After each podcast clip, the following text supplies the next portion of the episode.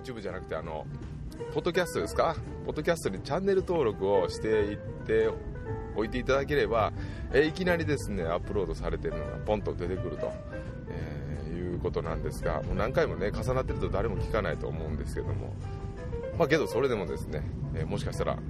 えー、聞いてくれるか人もいるかもしれないですし、最近やってへんなと、え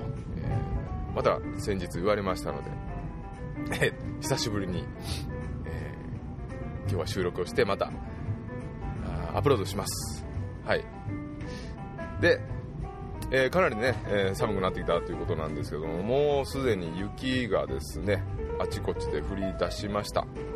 今年はいつもより少し早いような寒くなるのがね早いような気がします。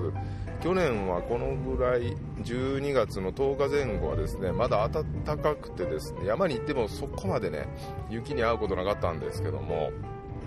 この週末土曜日ですね。昨日、おとといの話なんですが、えー、山の方にちょっと行ったんですけどもやはり雪が降りましてね、えー、かなり寒かったです。うっすらと周辺が積もってという感じでですね。まあ今あの雨が降った後には寒気が入ってきて雪が降るという繰り返しになって、えー、だんだんだんだんこれからまだまだ寒くなっていくような気配ですね。で昨日、えー、昨日はですねあの奈良県で開催される大きなマラソン大会があるんですけど奈良マラソンっていうのがあるんですよ。もともと大仏マラソンといって短いコースをですね走っておったような、まあ、そのような大会なんですが、まあ、昨今の、えー、マラソンブームですか？そちらにまあね、えー、乗っかるという形で、え、奈良県もですね、え、マラソンに力をこう入れてですねフルマラソンと、え、ハーフもあるのかなショートの1 0キロかな、えマラソン大会をですねこう盛大に実施するという、えそういう風な、え形をとってですねやっております。で、奈良マラソン、あのー、フルマラソンの方なんですが、えー、っと奈良市内をですね出発しまして、えー、一路少し西の方に走るんですかね。その後、え南の方にある天理市天理市ですね。天理まで下っていってでまた奈良の方に戻っていくという、え形なんですが 結構起伏の多いなかなかタフなコースだとえーいう噂でございまして、え僕もですね、あのフルマラソン実は走ったことないんですけども、あのコースは大体、まあ、どこら辺を走るかっていうのは分かりますので、え、結構ですね、え 急な坂があったりだとかですね、え、後半の坂なんかは結構きついんですね。で今回はその後半の坂を登りきったところに、えー、天理大橋という橋があるんですがそれでそちらの、上でですね皆さんを応援するという形で、えー、応援に行ってきたんですね、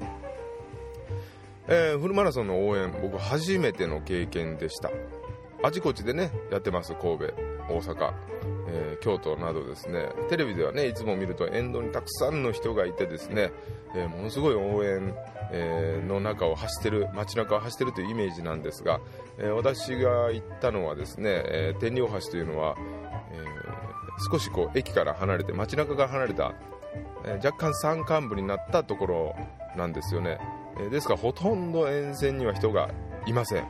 はい。えー、ランナーの方もですねその辺りはですね、えー、少しこう走ってても寂しいというか、まあ、そういう場所ですし逆に応援してたら目立つという、えー、場所になります。でそちらの方にですね、えお知り合いの方と一緒に行きまして、え3人だったんですけども1人は初めてお会いしたんですが、あの女性の方なんですけども明日のジョーの、あのセコンドの丹下さんあの格好をされてですね、えーと、スキンヘッドカツラを、かかぶりましてで手にはグローブあのビニールのやつだったんですけども赤くなるグローブそれと、えー、腹巻きにですね、えー、掲示板をいくつか並べて、まあ、マラソン受けを狙いながらこうランナーを応援するというとこですね。わすごいなと思いまして。であのやっぱりね、えー、辛いところでですね、えー、ああいう応援というのは非常にランナーにとっては、えー、力になります。でまあね手を叩いて応援されるだけでもね、えすごく力になるんですけども。まあ目立つ格好でですねあのこうしかもこう笑いを、え出してくれると。すごくね心が、ね、リセットされる。まあそういう風な、え心境の変化をこう与える上で。まあ、非常にねあのいい戦法だなと、え、思いましたね。本当皆さんねあのこう走りながらですねちらっと見てはめっちゃ体張ってるなとか、はいあの、すごいあのボクサーのねこうシャドーボクシングをしながら近づいてきたりとかですね、えー、タンゲさんとね大きな声を出したりとかですね、えーもう双方本当に楽しめるというもう本当に初めての経験だったんですけども、えー、皆さんとこうハイタッチしたりとかですね、あのー、とても楽しかったです。はい。まあ、そういういい場所をね、あのお友達の方に教えていただきまして今回は非常に貴重な体験が、はい、できてよかったなと思います。さあ本題の方なんですが今日はもう全然違う話題。えー、っとですね、鍼灸整骨院についてですね。治療院あの巷にある治療院について、えー、まあ、私の持ってる国家資格がですね、えー、針師灸師という国家資格あと柔道整復師という国家資格、まあ、3つの国家資格を持っておるんですね。でまあ、どんな仕事してんねやっていうのは大体ね皆さん分かると思うんですが、えー、最近はですね街中をこう歩いてみたり車を運転したり見ると、あのー、まあ、病院は分かりますよね。クリニック病院医院とかは、えー、分かると思うんですが、え、整骨院があったりとか鍼灸整骨院があったりあと鍼灸院があったりで、えー、整体院って書いてるところもありますよね、えー、それと、えー、アンママッサージ、え治療院という看板を上げてたりアンママッサージと書いてるところ、えそれとですねもみほぐしとか書いてるところへんですね、えリラクゼーション系のもの。とか、えたくさんのそういうまあ、体をこう、あのー、触るようなところですよね。あのいわゆる、まあ、我々やってるのは、まあ、治療院という形なんですが、えー、リラクゼーションサロンみたいな形の、えー、場所もたくさんあります、えー、どこがどんなに何をしてるのかと、うん。まあ、見た感じ、えー、針灸はまあ分かりますよね、えー、体に針を刺すお灸や糸を据える、えー、まあそれは分かりますよ。あんまマッサージ。あまあ、マッサージしてくれるんだなと、えー、どこにもみほぐし。あんまマッサージって書いてあるけどもみほぐしって書いてる、えー、そういう、えー、サロンがあるんですけどもそれの違いは何なのか、え、整骨と整体はどう違うのかということですね、まあ、その辺がおそらく一般の方からしてみるとですねこれ分かんないと思うんですわ。うん。まあ、病院でもですね、えー、まあ、内科と外科はちょっとね、えー、分かりやすい、えー、ところですけどもこういろんな科が入っててちょっと分かりづらいなとかね、え内科とリハビリテーション科って、え一緒になってるんですけどもみたいなね、え形でちょっと分かりづらい。えー、ところが、まあ、あのいろいろね表記する看板にですねこう出したりする制約がですねいろいろあったりとか、えーまあ、えー、そのような形ですね、えー、分かりづらいような、えー、システムになってしまっているのが現状なんですね。まあ、一個一個、まあ、説明していきますと、では、まあ、私が持っている国家資格の、えー、針師、灸師の、えー、治療院の ごめんなさい、ちょっと喉があ、すいませんでした。えー、針師、灸師の、えー、治療院ですね。これは鍼灸院とか、えー、針灸院とか書かれた、えー、街中で見る看板ですね。そちらがそうなります、えー、針お灸です。をそれをまあ体に回して、まあ、健康のために治療をしていくという、えー、ことをするのですがこれをですねなりわいとしてまあ言うたら商売ですね。お仕事としてやる場合には、えー、国家資格が必要になります、えー、お医者さん以外の人が、えー、針灸をするとなると、え国家資格が、えいります、えお医者さんはできますよ。あのお医者さんやってる先生いますね。時々稀ですけども。いらっしゃいますね。で、えー、国家資格を取るのにはですね3年間の、えー、国で定められた、えー、カリキュラムをですねきっちりとこなしてで学内の試験を通ってで国家資格を受けるしか、あのその権利が発生するわけですね。で晴れて国家資格に通って、えー、針師九師の免許を、まあ、あのゲットできるという形になります。針師九師というのはちょっと別の免許に、えー、なってしまいますので、えー、例えば一方を取りこぼしてしまいますと針師だけになってしまったりとかですね、えー、一方取りこぼすと九師だけになるという形でですね、えまあ、シングル免許という、え方も、まあ、たまにいらっしゃいますけどね、はい。まあ、国家資格が、え必要となって学校に通うにはそれなりのお金もいりますし、え、教材からね授業料から、えー、と3年間は必ず行きますので、まあ、それだけの時間をかけて、えー、勉強して一定の,、まあ、あの知識を得た状態というのが国家資格という形になります。で、えー、柔道制服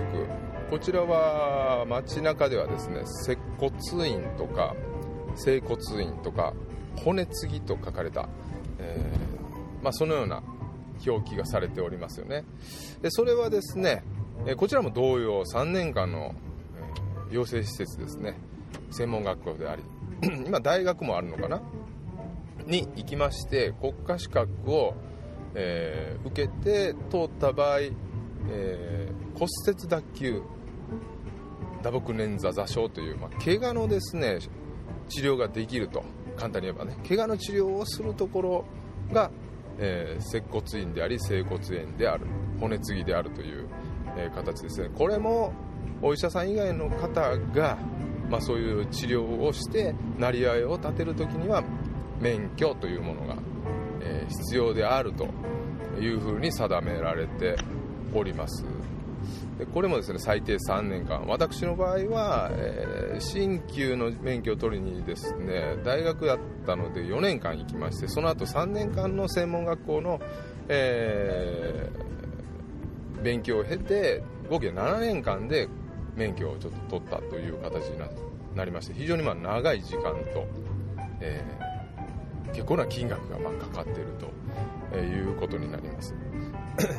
街中でね鍼灸整骨院とあるのは、えー、ほとんどの場合が、えー、ほとんどというか、まあ、その免許解説をしている、えー、先生がですね オーナーでなくて、えその解説をを届けを出す時に、え針師灸師と柔道整復師という免許を持っている人がですね、え届け出を出して会議をしているということです。じゃ一方ですね、え、整体とかですね揉みほぐして書いてるところはじゃあ、えー、どうなのかと言いますと、え、免許いらないんですよ。明日からやりますねってやったらまあできます、え、民間の資格っていうのはね、え、あったりするみたいですけどもそれは、まあ、いわゆる、まああの、民間の、まあ、カリキュラムですね。まあ、3日間として講習会みたいなもんでもいいんですけども、まあ、それをもってそういうふうな、資格を取りましたっていうような、形で、え開業することも可能ですね。は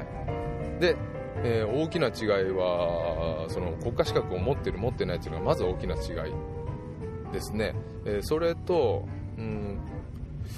バッと見でも全然ねあの雰囲気が違うと思うんですが、えー、整体とかですねあとリラクゼーションのサロンに関してはですね、まあ、非常にあの広告がこう派手なところが多いと思うんですよ、えー、広告の制限がねないんですよね。どんなことをま広告してもいいんですが、まあ、例えばですね、まあ、けど、えー、まあ、むちゃくちゃな話なんですけども、えー、がんが治るとかですねそういうことしたらこれダメですよ、えー、これも引っかかっちゃいますからダメなんですが、えまあ、我々の鍼灸院整骨院、えでは禁止されておる看板に例えばですね、え腰痛とかですね肩こりとかですねそういうようなこと書いてはダメなんです。はい、ダメなんです。でそういうふうなことを書けるというのが、まあ、免許を持ってない人たちは、えー、制限がかからない分書けるわけですよね。で、まあ、実際にですね、あのー、街中を歩いてみると本当に、あの、そういうふうなものが目立つと思います。でただですね、えー、鍼灸院整骨院にもですね、えー、肩こり腰痛とかですね書いてるところもあります。これねあのー、本当はダメなんですよ。本当は違うもともとダメなんですね。で、えー、必ずですね、え、治療院を開設するときにはですね保健所の立ち入り検査というものが、えー、あります。昔はですね、まあ、その辺の仕事がですね、えー、まあ言うたらずさんだったんですよね、まあ、立ち入りもほとんど来ない、うん、もう言うたら野ざらしみたいな状態で、えー、看板とかですね、えー、そういう設備とかですねそういう風なものに関してですね、まあ、あまりチェックがなされてなかったがために、まあ、未だに 整骨院鍼灸院でもですね、えー、看板の表記にですね、え腰痛だの、え各種保険取り扱いとか交通事故専門だとかですねいろいろまああの特色をまあ出すという面では僕は周知できて悪くはないんだと思うんですけども けどやっぱ決まりは決まりなので、え、本来はダメなことを、まあ、できていたわけですよね、えー、それがですね、え、最近はですね非常にまあその辺あの制限がきつくなってきまして、まあ、いろんな理由があるんですけども制限がきつくなってきまして広告の制限は特にですね、えー、私の会員しております橿原市はですね、えむちゃくちゃ厳しいですね。あの一切あの法律で認められたもの以外のことを、えー、出すとダメですと、えー、これまあ当たり前のことなんですけども。ただ隣町に行きますと、えー、やりたい放題やってるんですよね、えだからその辺がですねちょっとね、え気に食わないところで、え橿原市ではダメだけど隣では隣の町に行けばもう広告なんかもやりたい放題じゃないかと、まあ、そこら辺をですねもう徹底してやっていけばいいんですけどもいついつ、えー、そういう風にきっちりとやっていきますという回答がですね、えー、この間も僕ちょっと市役所行って話してたんですけども、えー、ないです、えそのうち、え適正化されていくでしょうみたいな、え感じのですね適当な返事をしよるわけですよね、まあ、そこら辺はですねちょっとしっかりと、えー、かんえの市の方でですね管理していただきたいなと、思っている、ところです。えでは最終的にですね、えー、治療院の選び方あまあどのようにしていただいたらいいのかと言いますと、えー、まあ、一番手っ取り早いのは、え、広告というよりもあのホームページですね。ホームページはですねあの広告という扱いではなくてですね目的を持って、まあ、皆さん、あのホームページを見るわけですから結構ね、あのホームページはもう本当にあの広告ではダメなことと言われていることをですね、まあ、自由に書けるものですから、えー、まあ、選ぶという面においては、まあ、非常に情報が多くたくさん載っております、まあ、ですから、えー、まあ、自分の目的に合わせて例えばその治療したいんだというんであれば、えー鍼灸治療院であったり、えー、整骨院であったりというところら辺を、えー、まず、え、見ていただくと、えいうことですね。ただただ単にですねリラクゼーションしてほしいんだと。もうあのちょちょっとこう体のをほぐしてほしいとかね、えもう手手軽にですねそういうふうなことをやってもらいたいっていうんであれば僕は全然あの巷にあるリラクゼーションサロンとかですね、まあ、そういう風なものを、え選んでいただいてもいいんじゃないかなとは、え思います。で、えー、あとはですね、まあ、最近は広告あ広告じゃないホームページでもよくあるんですが口コミとかですね、まあ、患者さんの声とかですねあれも嘘かほんまかちょっとわからないんですけども、えー、まあ、そのようなものも参考にはできるんじゃないかなと、えー、思いますしそれとえ、実際にやはりあのお知り合いの方が行ってあそこは良かったといういわゆるま口コミですよ。これが一番信頼できる情報になってくるんじゃないかなと、えー、思いますね。ですからその辺を、えー、うまく活用するというか、えー、まあ、耳を傾けて人からの情報っていうのをちょっと頼りにしながらですね、え選んでいただければ、えいいかなと思いますので、えまあ、おすすめはですねやはり人の体をちょっと触るあのことになりますのでやはり体の構造をしっかりと把握している治療院鍼灸院であったり整骨院であったりっていうのを、えー、選べばいいと思うんですね。その中でも合う合わないね、えー、あろうかと思います。腕のある先生腕のない先生ね、えー、あろうかと思います。え、それをですねしっかりとですね見極めないといけない、まあ、その辺は、え、ちょっとね選ぶというのはなかなかちょっとま難しいところではあるんですけども、まあ、できればそういう、えー、国家資格の、えー、取得されている先生のところで体のことですね触ってもらう方が、まあ、僕はあのいいんじゃないかなと、え、思っております。まあまあ今日はですねそういう治療院のあのことについてですねあちこちでねいろんなものが今ありますからちょっとまあどこをどうしていいのかわからないっていうようなねあっち、ねあのそういう声もやっぱ聞きますから、あのどういうふうなところに行ったらいいかとかですね、え、聞きますので、え、まあ、少しまあこういう広報みたいな形も兼ねてですね今日はお伝えさせていただきました。まあこの説明でもですねちょっとね分かりづらいかもしれないですけども。まあまたおいおいこの話もですね含めながらえポッドキャストの方ですねまた皆さん聞いていただけるように、えー、していければなと思っているところでございます。はい。まあね、あの、年末、えー、もう入ってきましてまたもうあっという間にですね2017年も終わってしまうというところら辺でですね、えー、私の方は来年度はですね、えー、現在あの田舎の十津川の方で往診をしておるプラスですね、えー、橿原市の方でですね治療院の方をやっておるんですが、えー、ちょっと手狭な部分がちょっとありましてですね、えー、新たにですね店舗を構えるという形になろうかと思います。場所とはですねまだ、え決まってないんですけども、えまあ、大体は、え今見つけてておるところなんですね。まだちゃんと決定してないので言えないんですけども。はい。まあ、その中でまた、あのー、新たなですねスタートを切れればなと、思っているところです、えー、風もちょっと流行っておりますから皆さんあの風邪など気をつけていただいてインフルエンザとかねかかると大変ですから、防寒の方をしっかりとしていただきなんせ気温差でですね結構体っていうのはですね弱ってしまったり抵抗力が落ちたりしますから、まあ、なるべくですね、えー体を冷やしきらないよ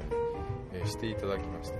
え健康に新年を迎えていただければなと思います、